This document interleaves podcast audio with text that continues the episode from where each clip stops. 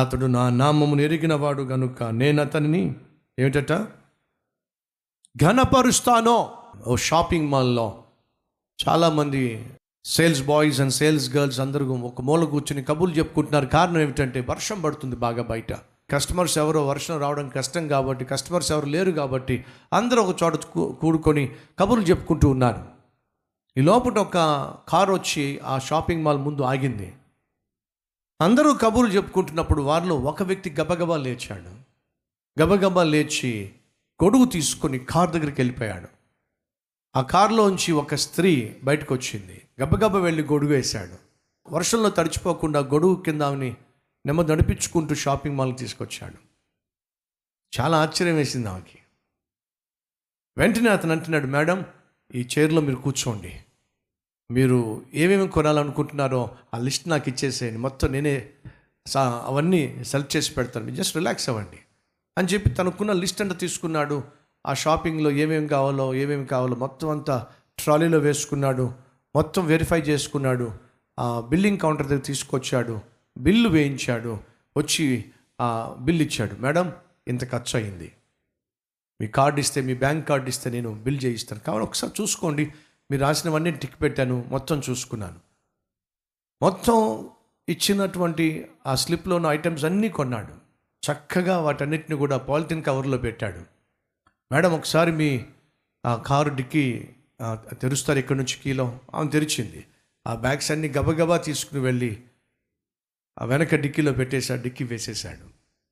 మరలా గొడుగు తీసుకున్నాడు. వచ్చి రండి మేడం అని చెప్పి ఆ గొడుగు తీసుకున్నాడు. వెళ్ళి ఆమె జాగ్రత్తగా వర్షంలో తడవకుండా కారు ఎక్కించేశాడు. ఒకే ఒక ప్రశ్న వేసింది, నీ పేరేమిటి అని చెప్పి. ఫలానా పేరు చెప్పాడు.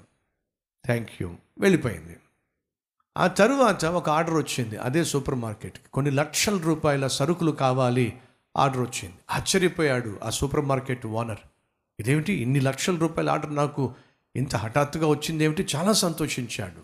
దాంతోపాటు ఒక రిక్వెస్ట్ లెటర్ వచ్చింది. మీ సూపర్ మార్కెట్లో పలానా వ్యక్తి పనిచేస్తున్నాడు, ఆ వ్యక్తినిచ్చి ఈ సరుకంతా కూడా మా కంపెనీకి పంపించండి, అంతేకాకుండా ఆ వ్యక్తిని కూడా పంపించండి, ఎందుకంటే ఆ వ్యక్తి నాకు కావాలి, ఆ వ్యక్తిని మీరు నా కంపెనీకి పంపించేసేయండి, అతను నేను కోరుకుంటున్నాను, అతను మా కంపెనీలో పనిచేస్తాడు, అందుకు మీకు ఇష్టమైతేనే ఈ సరుకు నేను కొనుక్కుంటాను, లేకపోతే నేను కొనుక్కోను.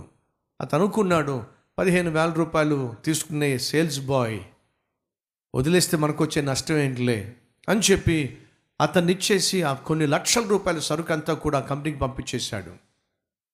ఆ సేల్స్ బాయ్ అడ్రస్ పట్టుకొని ఆ కంపెనీకి వెళ్ళాడు. ఆ సరుకు అంతా అక్కడ వాళ్ళకి అప్పగించేశాడు. వాళ్ళు చెప్తున్నారు, మేడం గారు మిమ్మల్ని పిలిచారు, రమ్మన్నారని చెప్పి. మేడం గారా? ఎవరా మేడం గారు? వెళ్ళి చూడండి, ఈ కంపెనీ ఎండీ గారు. సరే, కంపెనీ ఎండీ గారు నన్ను ఎందుకు పిలిచారని చెప్పి భయపడుతూ ఆ ఎండీ గద్దరికి వెళ్ళాడు. ఆ చైర్లో కూర్చున్న ఆ మేడం చూస్తే తనకు వెంటనే తన ముఖంలో చిరునవ్వు వచ్చింది. మేడం మీరా అని అంటే, అవునయ్యా నేనే. దా కూర్చో. అయ్యో మీ ముందు ఎలా కూర్చుంటాను?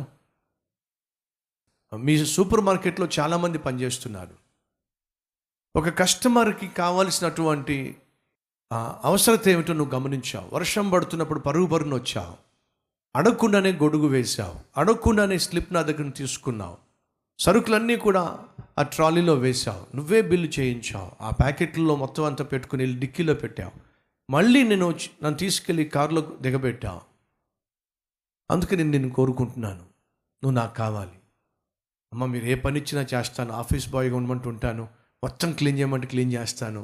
అప్పుడు అంటుంది, నువ్వు ఇక్కడ నుంచి ఆఫీస్ బాయ్ కాదు, మా కంపెనీకి జనరల్ మేనేజర్వి. అయ్యో నేను జనరల్ మేనేజర్ ఏంటి? నువ్వు నన్ను ఘనపరిచావు కాబట్టి నేను నిన్ను ఘనపరుస్తున్నాను. నేనెవరో తెలియకపోయినప్పటికీ కూడా ఒక కస్టమర్గా భావించి నాకు గౌరవాన్ని ఇచ్చావు, నాకు విలువనిచ్చావు, నన్ను కూర్చోబెట్టావు, నా సరుకులు నేను మోయాలి, నన్ను మోయనివ్వకుండా నువ్వే మోసావు, నన్ను నువ్వు ఘనపరిచావు, కాబట్టి నేను నిన్ను ఘనపరచాలనుకున్నాను. ఈ కంపెనీకి ఇక నుంచి జనరల్ మేనేజర్వి. నేను ఏ విధంగా జనరల్ మేనేజర్గా బాధ్యతలు నిర్వర్తించగలను? ఎదుటి వ్యక్తి యొక్క విలువ ఏమిటో తెలిసిన వాడే ఈ కంపెనీ నడిపించడానికి యోగ్యుడో.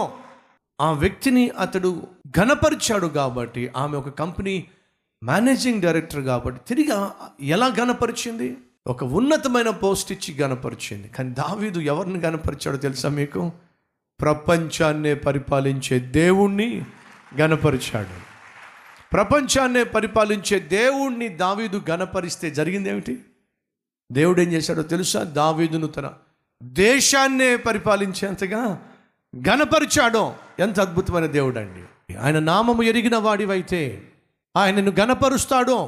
నువ్వు ప్రార్థన చేస్తే ఉత్తరమిస్తాడు. శ్రమల గుండా వెళుతుంటే ఆయన నీకు తోడై ఉంటాడు.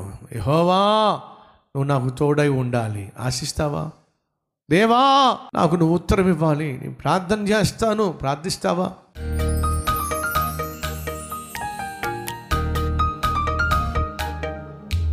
మహాపరిశుద్ధుడు అయిన ప్రేమ కలిగిన తండ్రి, సూటిగా స్పష్టంగా మాతో మాట్లాడావు.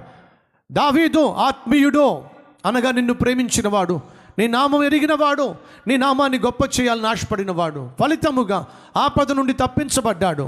దావీదు వలె ఆత్మీయత కలిగి నిన్ను ప్రేమించి నీ సన్నిధిలో నాయన నిత్యము నీకు అంగీకారముగా నిలిచే భాగ్యము దయచేయండి. దీనహీన స్థితిలో నాయన నిన్ను ఘనపరిచి నీ ద్వారా ఘనపరచబడాలి.